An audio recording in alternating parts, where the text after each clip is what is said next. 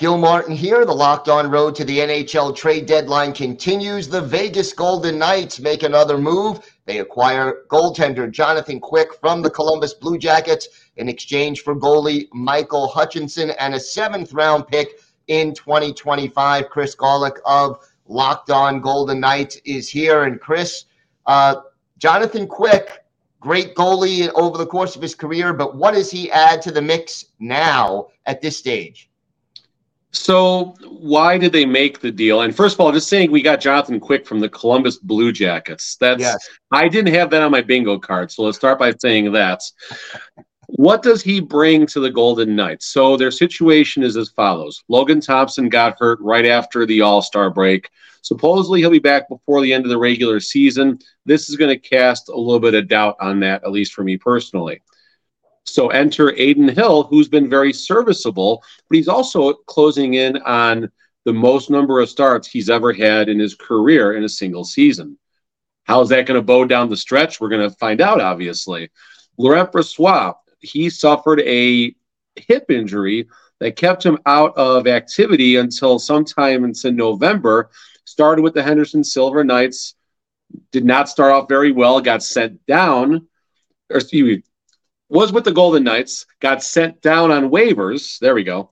No one claims him, so he gets an extended stay now with the Henderson Silver Knights. Gets his back, gets gets himself back into game shape.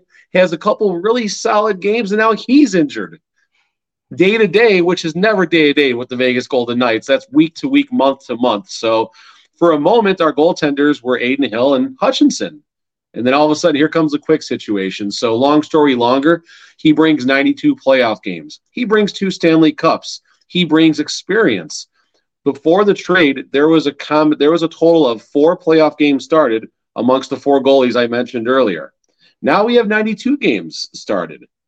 That's going to help somewhere, somehow, whether this goes into the playoffs or simply a little bit of a buffer until the end of the regular season, and then we'll figure it out from there what, if anything, do you expect Vegas to do between now and 3 p.m. Eastern time tomorrow? Seven or eight trades? Nine?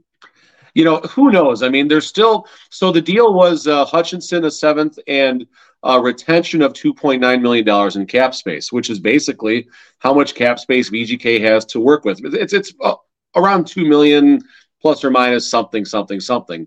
So uh, Gary Lawless, uh, he's uh, part of the radio team with Dan D'Uva. He had a good quote last night. This is prior to this trade uh, breaking, of course. And VGK are still buyers, right?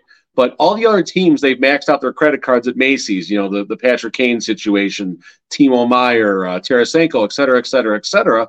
Where Vegas has been kind of not necessarily hitting the bargain, you know, been, but certainly making some notable deals and acquiring uh, Barbashev and now Teddy Blueger, uh, shoring up their defensive identity, which is the new path of the Vegas Golden Knights. So if a deal is going to happen, it has to make sense. And Gary Lawless basically said there's still some stuff left down the rack, but it has to make sense. Apparently, the Jonathan Quick deal made sense.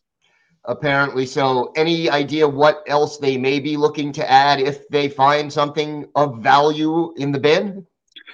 I, I like that. Um, I mean, Trevor Van Riemsdyk was was one of the rumors for a while. Max Domi was very slightly mentioned, but I don't think anyone's going to be able to work that out right now. And Van Riemsdyk, I think, comes with a five or six million dollar hit. You'll probably know better than I do on the East Coast. Um, so it would have to be something else along the lines that bolsters the depth. You know, me and Tony have been talking about this last couple of days. Bruce Cassidy is starting to get his players for his system. You have to think that there was some interest from Cassidy directly in Barbashev because he watched Barbashev carry the Stanley Cup off the ice in Boston a few years ago.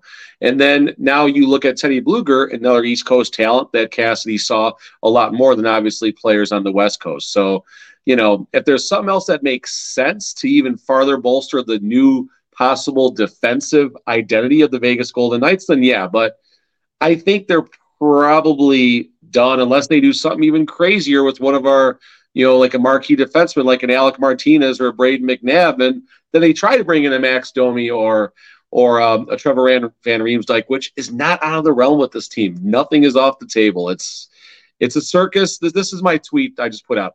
The Vegas Golden Knights are a circus, but they're my kind of blankety blanking circus. I love it. I love it. Be sure to check out Locked On VGK for more on the Vegas Golden Knights' latest deal and anything else that comes down the pike. And keep it dialed into Locked On NHL all along the road to the NHL trade deadline. This is the Locked On Podcast Network, your team every day.